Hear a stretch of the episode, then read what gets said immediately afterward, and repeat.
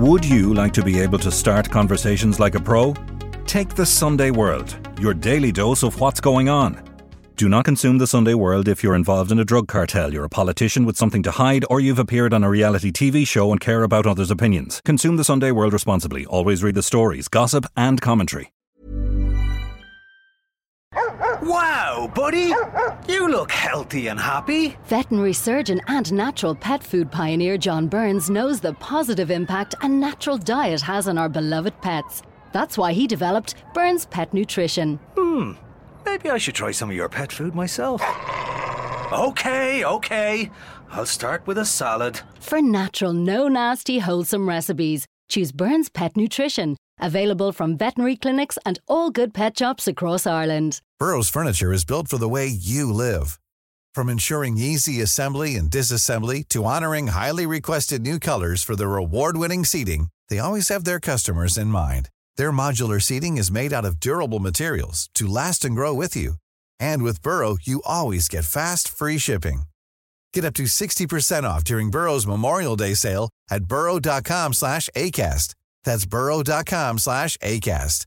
burrow.com slash ACAST. They placed the, the bike outside the police station in the pouring rain and then admitted, I'm sorry, we, we've lost all forensic possibilities. That was an admission many, many months down the line. And, and, I, and, and it's like, oh, they, they would have felt at the time, oh, it's just a missing kid. You don't know at any stage what's gone wrong. It's so bizarre because he was being photographed naked. Everything about this was odd and strange and way out of the norm. So why did the police then singularly treat this as a missing ch- children's case? I'm Nicola Tallant, and you're listening to Crime World, a podcast about criminals, drugs, and the sins of the underworld in Ireland and across the globe. 14 year old Noah Donohoe snuck out of his Belfast home in the early hours of the morning he disappeared and took a secret 35 minute trip before returning without his shoes or the headphones he had in his hand. A team headed by investigative journalist Donal MacIntyre has found. The stunning new revelations which surround the morning of June 21st, 2020, around his Fitzroy Road home in Belfast have shocked his family and supporters who are seeking justice for the teenager. So, what does the late night trip mean? And why did the PSNI withhold the CCTV footage from Noah's family and from the public? Today, I'm talking with Donal MacIntyre about his independent investigation into the disappearance and death of Noah Donohoe and about what he's discovered so far about the strange circumstances that surround that fateful day. This is Crime World, a podcast from SundayWorld.com. We spoke last week about this, but just explain about the CCTV, about it being withheld, and the significance of it in the Noah Donohoe case. Well, I think it's propitious because we're talking today um, in a pre-recorded podcast on the 21st of, of June, and three years ago today at 5:31, Noah left to see his friends. Very normal excursion. It was still through semi-COVID meeting in a pre-arranged meeting at Cave Hill, which is of course a significant landmark overlooking uh, the city of Belfast in the bowl. And so, so far, so good. And so far, so normal. That is banal, standard. Now, himself and his mom, his mom, Fiona, is a single mom, and they had a very good relationship. And they, um, uh, dad wasn't in uh, Noah's life at all. And um, uh, this was Father's Day, though I don't think it's of any significance. But in any case, he he goes and he cycles, but he doesn't cycle towards Cave Hill. He takes a detour towards the north of the city, and that is one part of the unusual journey he's taken. So that is an anomaly. The second anomaly, which is on the way there past the university quarter, uh, there is missing CCTV. And in one of the most, I suppose, camered up cities on the planet, and has been for, for decades, um, CCTV, CCTV is absent. And he's seen cycling then the top end of one street with his knapsack on and containing his his rucksack and computer and some of his, some of his belongings. And at, the other end, as far as we can see, that no longer uh, is in his possession. And he cycles off and takes a detour towards the north of the city. It's worth noting that uh, two, you know, um, kind of uh, drug addicts, people with problems with drugs, have been convicted for possession of stolen property in relation to his belongings. The police say Noah abandoned his belongings, were picked up with um, the family in the absence of CCTV. Another day, well, how do we know? Um, and there was a history of uh, concern about whether some of those people who came into possession with those uh, with Noah's belongings knew Noah because where he lived in in, in the inner city um, was very close to a hostel and an area where drugs were rampant in the city. So, um, so normal trip, anomaly number one. All of a sudden, he doesn't have his laptop, doesn't have his rucksack. Very odd. Takes a detour towards the north of the city. Anomaly number two. There are times in that cycle which are caught on CCTV, and credit to the BBC when the police um, you know, had put a compendium of footage together. The BBC, in, in the early days, you know, were able to find additional CCTV, which the police themselves hadn't already um, managed uh, to find or hadn't sought. So uh, then he begins to take, uh, goes into the areas of Tigers Bay, uh, and this would be an area where most young Catholic boys would be reluctant, even still. Um, and this is not a city I know well. And these are uh, sectarian lines and histories I don't know well. So I absolve myself for from any particular errors about the particular history there. But he went into that area, went down Northwood Avenue, Northwood Drive, Northwood Road, and and uh, on one of the junctions he appears to um, fall off and and and. Uh, uh, but there was no suggestion, according to one person, that he banged his his head, and in fact, his helmet, which I've seen, um, and another anomaly, the police did not DNA, did not look at, did not take fingerprints off in any respect, and uh, uh, and we'll understand why why later on. But in any case, he didn't appear to bang his head, and there was uh, there was a concern that even though he'd made a couple of odd decisions at that stage, that maybe the bang in the head resulted in, in an additional trauma or some some issue like that. In any case, he drives down towards Northwood, Northwood Drive, Northwood Road, and he's a little panicking. He's definitely tired. Um, and his mom discusses this, and and you know, he is the, he is a haunted look about him. And so the question is, why was there anyone following and looking? And maybe he was going through uh, a mental health episode. A lot of these questions are unanswered. There is missing CCTV um, in that area. There is CCTV of him going into the area, cycling. And what's really interesting, one of my medical examiners, who I won't name at this stage, said it's quite interesting. And this is an odd thing. So he goes to this area. Now, people who are running away or having a mental health episode, or even who are going randomly um, in a direction they normally wouldn't go, uh, they would normally go downhill or flat. And a lot of Noah's journey has been downhill or flat. And he said what was quite interesting is that part of that journey up to Northwood Drive and Northwood Road is, in fact, uphill. So he thought that was curious. So I mean, this is this this this also just remember this for the listener is that mm, because are you is he going this uh, because he knows the area? We apparently this he's never been in the area before, and I think that is pretty. Uh, uh, I think we can be pretty certain of that. Um, but was he going there to deliver a package? Was he asked to go there? Who knows? Um, or did he? Is this all entirely random coincidence? Born from maybe um, uh, a mental health episode born from the decline out of COVID and other issues. Um, so he goes uphill, and that's a bit odd. So my medical examiner says that's interesting because it, it, it, amplifies the likelihood that perhaps he was going somewhere by request. Who knows? So a lot of this is uh, like eh, like any police investigation. You know, you call it conjecture the police had the, had these um, didn't have these hypotheses. They weren't as well developed. Uh, the PSNI's uh, hypotheses very early on. It's simply their hypotheses very early on were were you know um, is this of his own volition?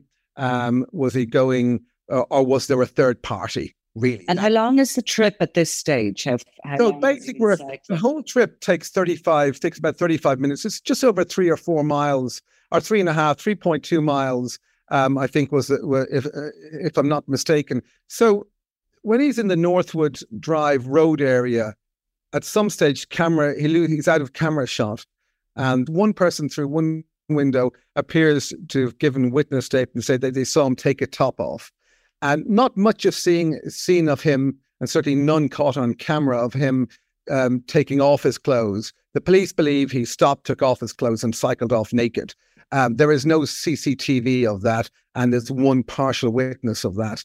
Um, and uh, and were those discovered together in one place? Were they sort of folded or were they just thrown? Yes, clothes were discovered kind of reasonably um, settled in uh, outside a number of different houses. And in fact, one person um, took the clothes uh, and moved them to consolidate them outside one house. It was all very odd.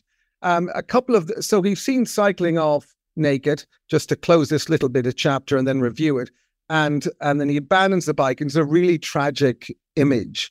A t- you know, this very skinny, you know, uh, very tall, you know, boy, but but he was very very slim. Abandons the bikes and dashes off behind the houses, and then.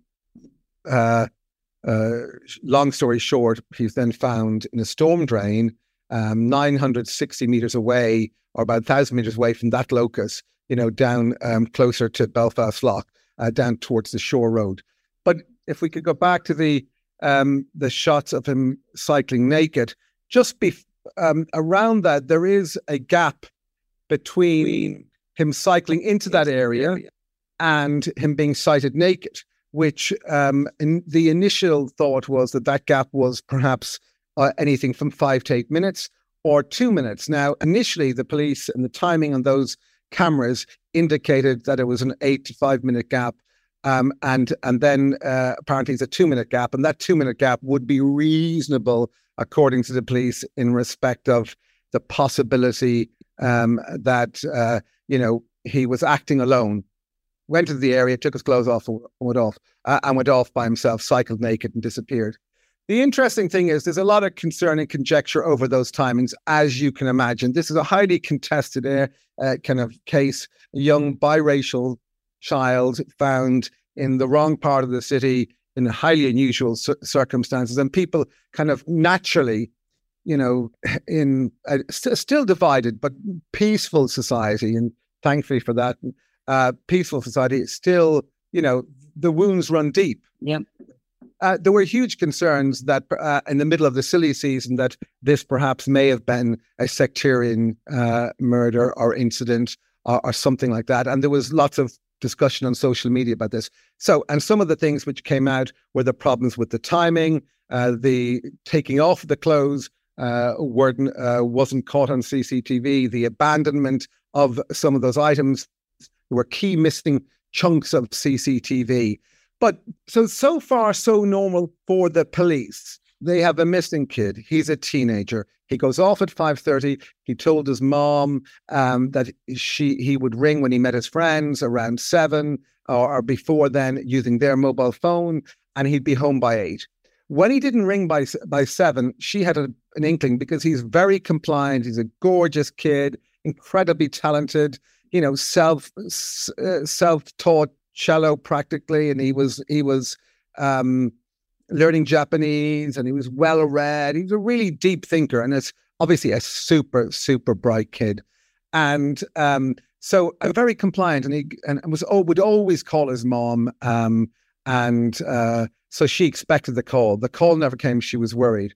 Uh, by eight o'clock, I'm sure she was absolutely terrified. And and then around eight thirty, she went with a friend around Cave Hill and looking for him, and there was no sign. She came back and was waiting outside the house and the flat apartment block, looking both ways, and it's very creaky doors. Every time the, the gate opened, she ran down, living in terror. Like every parent, we've gone through a moment like that. Uh, you know, and then, and of course, the police get thousands and thousands of these calls literally every year and the 99 call she eventually makes at 9:40 on the 21st of June 2020 you know it's it escalates in terms of you know terror and concern. And it's you know she's she's absolutely you know clear in in in in the in what happened or where he's gone and the fact he hasn't came back. And and to give the police credit um, you know, be, while the call was in progress, which took about 24 minutes, they had a unit up there looking in Cave Hill, looking for him. Of course, he never went to Cave Hill from, from what we can imagine and what we can ascertain. So um, they went over there. And so the police then came backwards and forth a couple of times that night and, uh, and later at two o'clock in the morning to talk to Fiona and discuss it and, uh, and get a description and a photograph. But again, so far so normal for a major police force. They've seen this a thousand times, and I'm sure also during lockdown, teenagers were kind of you know locked up in their houses, and and they and and um, uh, uh, so it was it, was it was really you know uh, kind of standard policing. But they but and at this time had anybody from the North Belfast area reported these this odd behaviour of a, a, young guy on his bicycle, the, you know, taking off the clothes and that. Had they? Now that's very interesting. That came the following day, and what was interesting about that, when two or three witnesses came and said that they saw this, they independently said they thought it was a Father's Day prank. Now, to my mind, I've never heard of a Father's Day prank quite like that. And I think, um, and I think a lot of people would think, and first, this is my genuine opinion, is that you know, in any part of the UK or Ireland or America, if you saw a kid going by naked, you would phone the police. However, however, in these communities, both Republican and loyalist, there is no rush to phone the police about anything, right? Okay. There is no rush. And I think initially it's odd from my perspective, you know, uh, I, but of course that I didn't grow up in the troubles. I, I am, I'm not instinctively suspicious of the police and don't trust them. And these communities, they still have that residue of that. And so they think, and also they don't want to get involved in anything. So I, I get it. So it's not as easy. But I think what's really interesting is that initially, my first draw, I said, why? You know, and then when you dig deeper, you say, says this is an in, this is an issue which which has um, characteristics to it which are simply individual to Northern Ireland and the history of Northern Ireland. And so it's a quite a peculiar Northern Ireland story, but it also resonates because you know you're looking at it the reluctance of police to come and of of the police to be called on uh, you know and they thought it was benign banal and also you're thinking it's a naked guy really do I you know and it's so odd um so uh, I, I think I can now understand that a little bit more. But but I suppose teenagers do they do do pranks. I mean, that's no matter where they are in the world. And he's fourteen. He's not. He's not a six year old child. Presumably, when the photograph went out of Noah that first appeal, the PSNI, the child had been back. Then start putting two and two together. Perhaps that this quite distinctive looking child yeah. has actually been in North Belfast. So phone calls started coming in, and it was quite clear that Noah um, hadn't quite been himself in the in the run up uh, to this day. He was very loving and and touchy feely with mom and huggy, and so so he was a bit troubled. Um, and uh, but he did. This was a kid with no history of of mental health whatsoever. Um, so so when when there were uh, uh, police notices uh, put out and and um, press releases, then people started calling in, and um, so um, so far, so normal. Still, it's still a missing kid, and um, and it goes on to the Tuesday. So this is Sunday. Monday, then they find the bike, and there reports of the of the of of uh, a naked child cycling. But very early on, within the on the police uh, systems, they certainly were indicating that this was a vulnerable child because he, you know, he'd been slightly out of sorts, and uh, uh, and they were a bit worried about him but he he had never presented any mental health issues before and presented in school as just a delight. I mean, I cannot tell you, um, you know, the uh, and I know people are driven to say this about people who've passed away, but he was revered and cherished and beloved, and he just threw himself into everything. You know what I mean? I'm quite sure he wasn't the most sporty person on the planet, but he threw himself into his basketball. He was a hugely talented musician uh, and uh, threw himself into languages. He just had this appetite for knowledge, and it, so you know, startlingly bright and and a joy for any school to have him in, their midst. And so Fiona must have been hugely proud. She'd done a wonderful job with him, fantastic. So he goes missing, a little bit vulnerable, concerns. Even still, kids go missing all the time. Fourteen-year-olds, and they all and uh, and they're still very vulnerable and uh, minds. And so the police are still wor- used to this. On the Tuesday, obviously, it gains momentum. There is concern bubbling, you know, social media about maybe it's a sectarian incident. We don't know. And in that area, there has been sectarian incidents where young boys have been beaten up on bikes and um, uh, and the police have been kind of reluctant to kind of engage with it. Um, what was quite interesting when they recovered the bike on the Tuesday or the late Monday, they tried to offer it back to some of the family who had come up from Dublin and around. And, and the family said, no, no, no, can, you please take this because we don't know. Now, the police at this stage were still treating this as, you know, missing kid, normal. And they, they, they at this stage were beginning to canvass all the CCTV and had caught him on CCTV camera and tracked him a little bit out of the city. So they knew and they felt there was nobody following him. They felt whatever was happening, you know, there didn't seem to be a chase or a hunt um, from their perspective. Uh, and so, um, uh, well, now, Asher, to offer the bike, which could have been a piece of evidence back to the family without a conclusion to the case, seems extraordinary. On the it, uh, well to my mind too because and and with Clive Driscoll who you know who saw the Lawrence inquiry a lot of experience dealing with families and missing persons cases and murder cases. And and what you do is you never presume you gather all the evidence you can do and, and if there is a need to process it for forensics then you do if there's no need then then you don't. But at least you have the possibility. Well, what they did when they finally agreed with the family they should take the bike in, they took the bike into the police station. On the Tuesday it was lashing rain, but there was no room in the police station. And this is and and and this is the I suppose one of the first fundamental errors uh, that the police made, and one of the I would say hugely embarrassing. They placed the the bike outside the police station in the pouring rain, and then admitted, "I'm sorry, we we've lost all forensic possibilities. Mm-hmm. That was an admission many, many months down the line, and and, I, and, and it's like, oh, they they would have felt at the time, oh, it's just a missing kid. You don't know at any stage what's gone wrong. It's so bizarre because he was being photographed naked. Everything about this was odd and strange and way out of the norm. So why did the police then singularly treat this as a missing ch- children's case? And now we're getting into a really interesting area here. So the police are treating this as a single uh, and not taking basic forensics. And when they got the clothes, what did they do with the clothes? They did that. They they they bagged them and then left them in open bags in the police station. They looked at them for blood stains. They didn't look at them uh, forensically. But again, they became inadequate and kind of nearly irrelevant. And that's really odd. So, but but th- this is where it gets strange. At some stage, so he disappeared on the Sunday. On the Monday, the 22nd, Tuesday, the 23rd. By the 24th, they were beginning to look into drains. And they also were looking at CCTV. Um, and I believe that by the 24th, they had tracked down CCTV, which had shown that um, going back 13 hours before he did his fateful journey on the 24th, earlier that evening, uh, in that morning, in fact, at 3.30 mm. in the morning, he crept, snuck out of his house like every 14 year old has done. And he did, it was lashing with rain. And there's no evidence he'd ever done it before. Lashing with rain. He went out with headphones and flip flops and t shirt and shorts. And he went into the rain and he came back 35 minutes later without his flip flops and his headphones.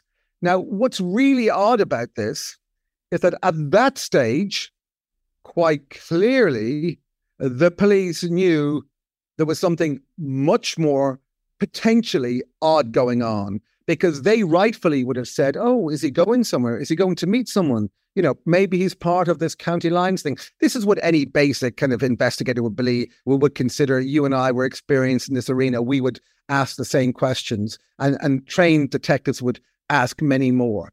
And, um, but so now this is a layer where you think, so far, not normal, Okay, so far, a bit bizarre.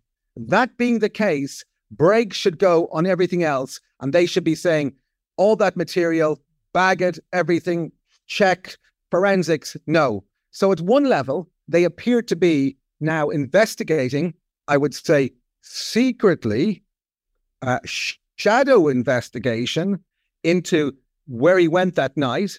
And at the same time, is treating everything else as normal and publicly going out to tell the public and the family nothing to see here. Normal kid, normal missing. In fact, Noah, if you're out there, come back, etc. And and so so this is this kind of um, so this, this uh, you know, the piece of CCTV that shows him leaving the house at 3.30 a.m. and returning at 4.05 a.m. This has only become public knowledge in the last week because of your own investigations. This piece of evidence and of CCTV wasn't uh, shared with the public, nor was it shared with the family. So you only know about yeah. this of late because it was eventually given under discovery to lawyers acting on behalf uh, of Noah's mother. Now, yeah, I mean, what, what was interesting? What you're saying is that yeah because of that, and they clearly have, well, you'd like to think that the PSNI have followed that where he went missing, that they didn't just have him leaving the flats complex and coming back, that they went and, and picked up other CCTV in the city. You believe there may be some activity there that still has to be discovered that you don't have as of yet that might show him showing an interest in drains in the city somewhere or in some way. Well, who, well, who knows? We don't know where who he met. If he met anybody, we don't know anything about that. We can only presume that the police, um, uh, I did everything and uh, and followed up with all, and were were able in the you know in in literally off the Ormeau Road in the you know the most camered up places on the planet, mm. be able to track all his movements. So, but they have only given CCTV of him moving, leaving the house. But I think the significant thing here, they held on to that information during the week when he was missing. And they, and according to Andy Crocker and indeed Clive Driscoll, is that they lost huge investigative opportunities to ask. And you mentioned this to me before to ask about where are the flip flops? Did he give them somebody? Did he meet anybody? Has anybody found them? And and and uh, and what's also extraordinary is that the police disclosed this t- into the inquest in, I think, around October last year. There was before then a, a leak, a small leak, a Twitter connection with somebody with a police connection who was hinting at this. And there was a complaint made in the inquest that there were leaks being made online about some of this police investigation. So you might say the very first leak about this actually came from the PSNI or associated figures in a kind of defensive little way. You know, they were kind of saying, "Oh, there's, uh, uh, you know, well, you know, the police are are, are working um, overtime and and they're getting being, being kicked around." In any case, what it says to me is that the police publicly were saying nothing to say see here. You know, missing kid, we're still hunting him down, chasing, helping, please help come forward. At the same time, is they knew he had this very odd trip, and they kept that to, uh, literally to themselves for over nearly two and a half years. Mm. And you have to ask why. Were they running a shadow investigation? You know, and my thought was, well, if they felt this was a shadow investigation and, and, and their motivations for keeping this secret, you know, was so serious to keep it secret when it was such an investigative opportunity when he was still missing, then to my mind, they should have bagged and secured and DNA'd all the evidence, but they didn't. And I think that's it doesn't make sense. I, I, I think I have no doubt that there's that the, they're going to be ambushing the inquest with with more evidence. But but there are questions to be asked also of, of the coroner. The coroner said, I know everything at the very start. And he rightfully said, and I think you quoted in the article, that he said, Listen, I know everything. And at the moment, he said to the inquest and, and the first in August 2020. Uh, um, and of course, this is you know two months on from when he disappeared, and and just under two months after the police had retrieved the CCTV footage from uh, the Fitzroy Avenue uh, pre- uh, premises and flats. Um, he he said, "I know everything." And from what I know, I can say that there's no hint of any third party intervention. So, just to reduce the conjecture, rumors, and uh, uh, and uh, around this particular, trying to dampen it down to say, listen, it's not sectarian. It, it looks to be like a tragic whatever. He also said we'll probably never find out exactly what happened, and it may be a misadventure. But be that as it may, that's what he said. But the police and the coroner are always in in pretty much you know regular uh, conversation. and then the, and then they both agree, or maybe the police put their evidence into the inquest, and then it becomes an open court where the parties can see it. But for two and a half years, uh, either the PNS, PSNI didn't tell the coroner, or they both agreed not to put this in. Eventually, they put it in after two and a half uh, years.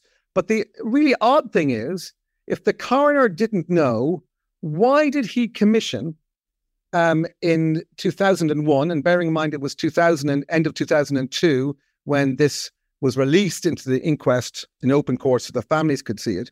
Why did he commission and accept a report from a highly regarded professor of psychiatry at Oxford University and give him, you know, the usual hundreds of files, police files, medical reports, school reports, last text messages, you know, all the background uh, to Noah for a psychological assessment, but not give him the primary incident 13 hours beforehand and not give him anything about this. You know, so what he really is is disenfranchising a key expert witness. And the other thing I've an issue with the coroner is that so either uh, either he didn't know or he deliberately didn't hand it over, you know, and that's his choice, his decision, or maybe he didn't think it was relevant. Now, to, to be honest, there isn't a psychologist, psychiatrist I've spoken to, and I've spoken to many who would who would who would refuse, who would not want to see what this poor kid was doing 13 hours beforehand, you know, when he wasn't in his bed uh, sneaking out at night, of course. The second thing is when that came back into the inquest, he didn't direct the material, this new material, and I think this is a mistake, and I think he will correct it. He didn't direct this new, new material be now handed over to uh, Professor Fazel at Oxford University and now say, ask, listen, you now need to incorporate this. It may change your view, it may not change your view. I don't know what his view was, but whatever the view it is, you would think that anybody doing a psychological assessment of a kid who went missing with all these anomalies would have wanted to see this strange walkabout at night. But I've no doubt that the PSNI are going to ambush this inquest with more material, which will which will upset the family. And I am I, I am uh, really transfixed by the integrity of Clive Driscoll, who has gone through this several times in, in, in the Metropolitan Police, which was where he was fighting a battle with corrupt officers who were trying to do damage to, to the Lawrences. And he held his, his whole thing together. And he says two things. He said, if you can't tell the family something, you tell them you can't tell it. You tell it, and then they understand. And he said he's done this with the Lawrences, and they understood this. And and, and you know, in due course, you'll find out. But he, he would explain for investigative purposes, I can't tell you. But he also said this is the kind of policing that breeds trust, not suspicion. And if you are the PSNI, with the history of the RUC and the PSNI and the concern around trust in both communities about the police force, what are you going to do about a missing teenager? Are you going to, you know, hide from the family for two, you know, I mean, uh, um, uh, the family had nothing to do with the events of Noah's ultimate demise, clearly. And, and, but why would you hide it from the family? So there is an agenda going in there. And certainly, if there is no agenda, then they have really succeeded in breeding distrust and confusion and amplifying the, their concerns about this case. And uh, uh, which obviously that and poor communication can do that in investigations, all sorts of investigations, not communicating becomes a breeding ground uh, and not sharing of information becomes a breeding ground for conspiracy theories. We see that all the time. Um, do you know what I wanted to? I've often wondered exactly um, because I haven't been to that scene. What is that storm drain like where he was discovered, and how could Noah have ended up there? From from your own investigative work how to believe he, he every there. single I've brought Clive Driscoll over there. I've brought medical examiners over there. I've brought specialists. I've gone there myself many many times. And if you'd never been to the area, it is hard to believe that a distraught teenager would have found it. I mean, it's really hard to believe he would have found it, right? So, I mean, this may be a case of misadventure. He may have found it. He may have made his way all the way down there and drowned, as which is the police current narrative. But when you go on site, and by the way, all the neighbours there were incredibly facilitatory, gave full access, and all the witnesses, and very helpful. So you go, he he kind of what he does is he falls off his bike and then goes behind the house, and then right behind the house there is like a very a small little stream, right? just that you jump over. And um, there is open ground at the time. It's not open ground now, but at the time it was open ground, and you'd expect a teenager to run towards the open ground. No, uh, if the police, and he was never seen, if the police narrative was correct, then he would have made his way at that stage um, around the back of the gardens where he would have probably been seen. So maybe he didn't go there then, but they say he went down there and found it. Now, there was a lock on that storm drain, which looked quite heavy to lift. He was very slim. It's hard to believe he could have got in there unless he'd opened it. Uh, the the water board uh, regulatory authorities had inspected it about a week or so beforehand. There was a lock on it. There was no lock on it subsequently. So he's believed, according to police, have lifted it up and entered it. It's about a meter wide diameter. And the specialist divers who went in there, and uh, so they went in there, you know, fully suited up, and they they put cameras in there, a, a, microscopic cable. Uh, for the first couple of the uh, days, Tuesdays and early Wednesdays, but, but they put men in there on, on the Wednesday. Um, there is an interesting issue here is that some of the divers and some of the police, uh, they no overtime was granted for the search or investigation in Noah. And that may prove significant because there is the possibility that while if he was underground of his own volition, let's just take that scenario, and it's then he could have been still alive while there were searches above ground and also while the while uh, there were subterranean uh, searches uh, underground. And that's you know I've discussed this with with with uh, Fiona and that's quite an extraordinary thing but and then you have to ask well the search ended underground at 5.30 on the Wednesday, you know, is there any possibility he may have been alive? It's, it's so difficult to know the time of death. Um, the other significant thing about that strain, you know, one, he, uh, there were, there, there were um, witnesses who heard voices uh, and people trying to get into the back, uh, a guy trying to, somebody trying to get into the back of a house close by on the night of the, uh, the early hours of the 21st. In any case, his body is found uh, about 9.30 on the Saturday, the 27th. And um, the journey, so the, the expert divers say there's no way that body, his body could have floated down. Okay, so his body didn't float down uh, to where it was found. On the other hand, there are so many obstacles and that his body would have been scratched and serrated all over had he made it all the way down by himself of his own volition. So uh, he may have done so, but it, it, there are there are there are all sorts of chains and there's debris, and this was in the dark, and uh, it is understood that his um, he did have uh, his his his knees were were were, were certainly uh, cut up and scratched as as were his feet. But other than that, you know, his body was more or less pristine, and there was no there was there was no uh, damage from vermin or any other damage. So so there's one theory that his body simply was not in the condition that was found and could have made his way down there by himself or would have been very unusual or you know on the other hand you know maybe he did and this was all just a, a, a terrible tragic um, case of uh, of a child who who has had a, a mental health episode either which way the PSNI and we're investigating the investigation as well as what happened to Noah. Because by investigating the investigation, then we can, you know, say you did this wrong, this wrong, this wrong. And by the way, for future Noahs and future missing children, please get it right. You know, and the most basic policing is that if you don't know what happened to this child for six or seven days, don't don't say don't don't uh, don't abandon and leave the bicycle out in the open in the rain. Don't leave the the clothes and the helmet out in open view for people uh, and open bagged for for all the officers to come in and have a look at. You know, do basic policing. So there is no investigative decision that could have prevented them from actually bagging up the material because at no stage on day one, two, and three of Noah going missing, you know, you you don't know what's happened. Now you may presume it's a normal missing kid, but as soon as you come across that CCTV uh, which I believe they came across in the middle of the week, and they suddenly discover that this is uh, a, a huge anomaly, then you've got to be thinking county lines. And, and, and of course, it may not be county lines. It may simply just be another troubled kid going for a walk about the middle of the night.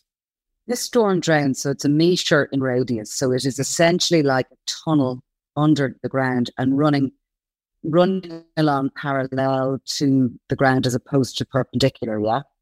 So it's running under the ground and it's running straight down the hill all the way, you know, from um, down, you know, under Crusaders uh, uh football ground and down um, uh, to past the Shore Road, just uh, towards a, a, railway depot, which is runs just by the motorway there, just heading towards Belfast Lough. The very bottom of that is where uh, the very bottom of that, um, where he was found, part of it are tidal. I don't think where he was actually found was tidal, but there was a concern, so they had to match the tides.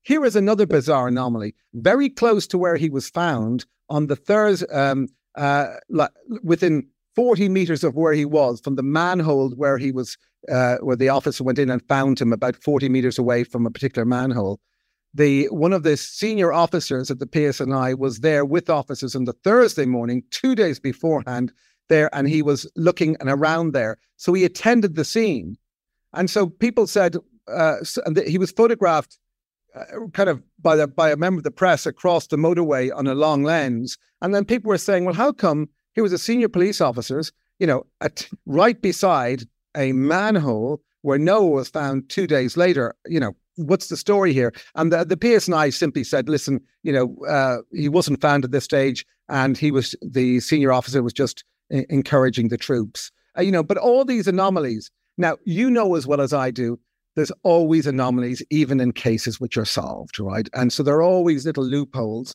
But in, um, I think the PSNI certainly haven't done themselves a favor, any favors, by um, you know, t- failing on the basics, like just bagging, you know, his clothes, you know, bagging his bicycle, rather than just kind of treating it, you know, uh, I mean, uh, sh- shambolically. And that's a subject of a complaint to the police ombudsman by the family. But um, uh, no, it, it is simply extraordinary. Given the conditions that were there that night, the very heavy rain in the middle of the night when he was out, um, this storm drain, we can imagine was somewhat filled with water. So there would have been water, say, if you were standing well, up there for it. The experts say it was. I mean, he. There's no way. There's. It's doubtless. It's doubtful that he drowned at certainly in the top end of the drains because it's so it's such a high diameter, you know. And actually, the water flows very rapidly through there, and it never. It, we're not talking about it, you know, filling up it will fill up towards the end. One can imagine that with an incoming tide and an outgoing uh, um, kind of storm water. But um, and w- we tested the quality of the water on the top end, and that was pure mountain water. You know, um, where Noah, close to where Noah was found, and this is also, you know, a question mark about the condition of the body. This, the, the, he was found noted in sewage.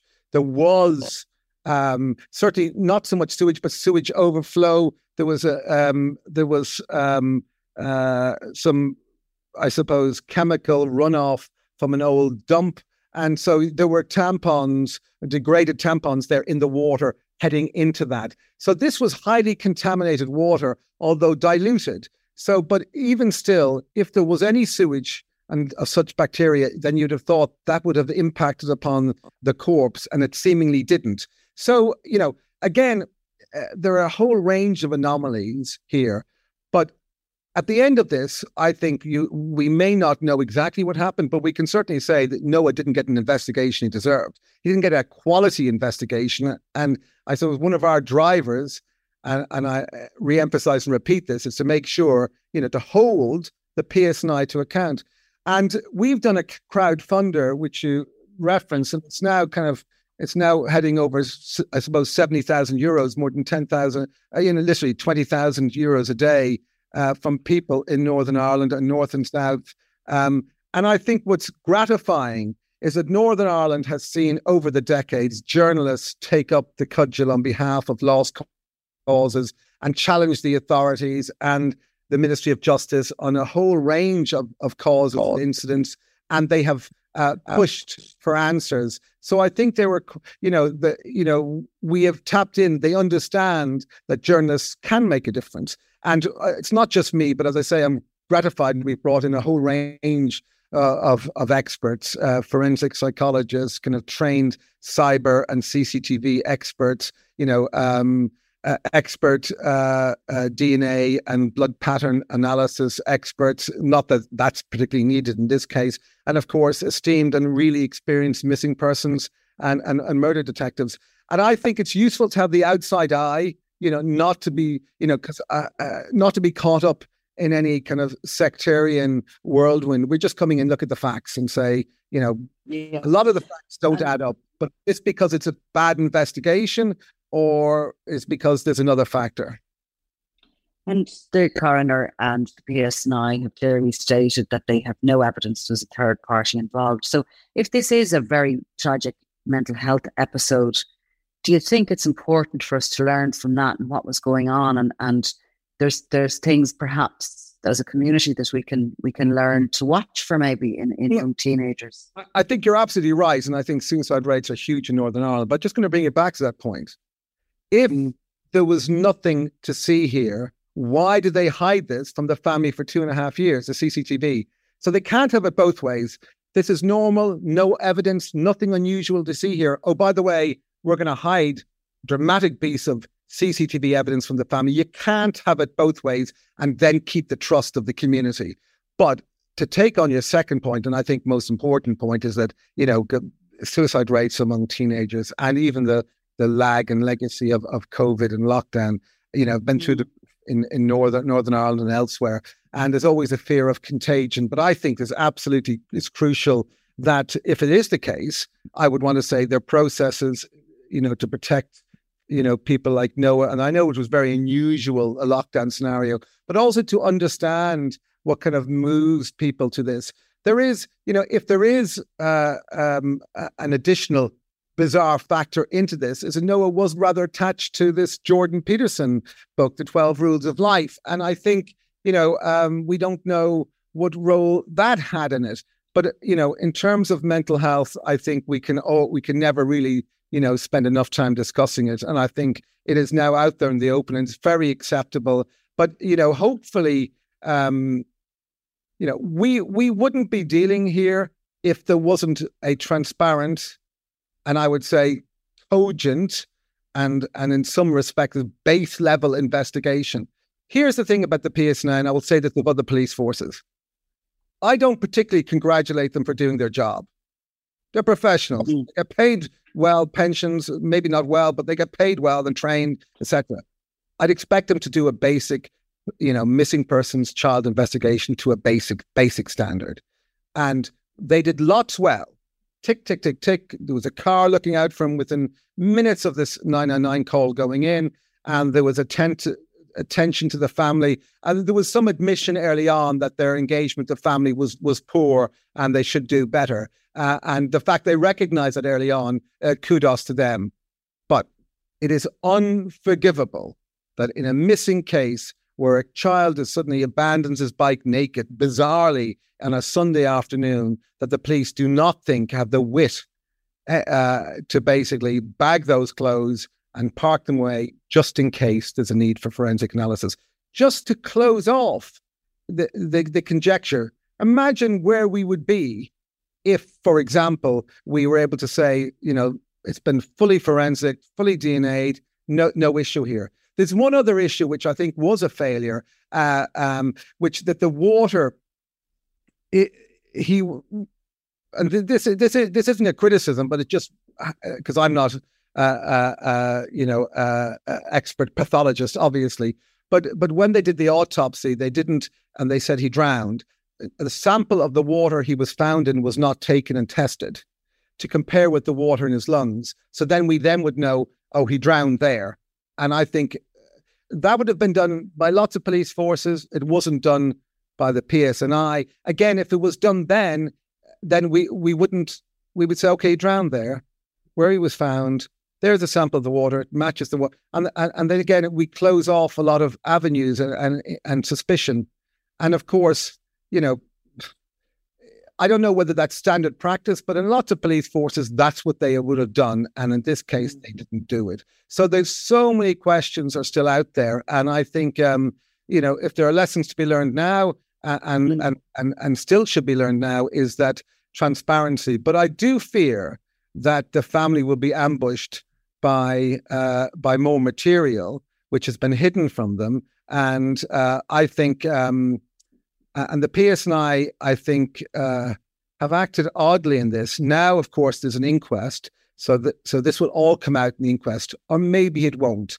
But explanations will have to be given. A complaint now has gone to the ombudsman to ask why this material was denied the family for two and a half years, and indeed why it was denied the public, who could have really responded to a public appeal and helped the investigation and helped kind of understand in the moment why he went out you know and and imagine if he went out to meet somebody. You know the you know the family have raised the possibility uh, um, of uh, county lines. And of course Clive Driscoll said that would be an immediate thought for for him as well. So many questions you know mm-hmm. my experience transparency always helps and solves an awful lot of the distrust issues which certainly permeate this case and finally Donal how can people you know find your, your crowdfunder?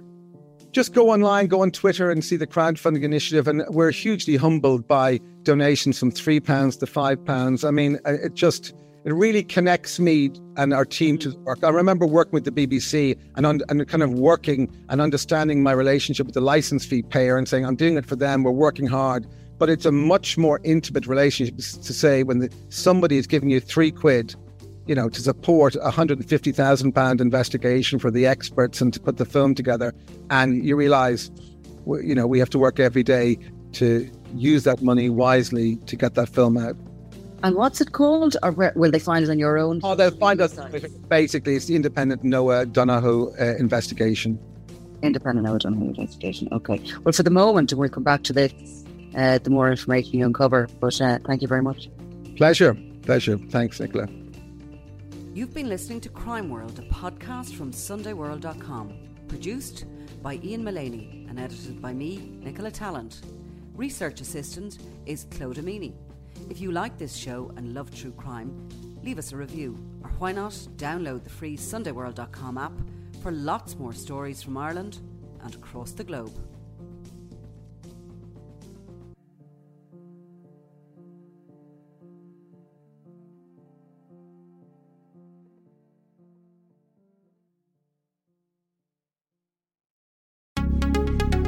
Would you like to be able to start conversations like a pro? Take the Sunday World, your daily dose of what's going on. Do not consume the Sunday World if you're involved in a drug cartel, you're a politician with something to hide, or you've appeared on a reality TV show and care about others' opinions. Consume the Sunday World responsibly. Always read the stories, gossip, and commentary.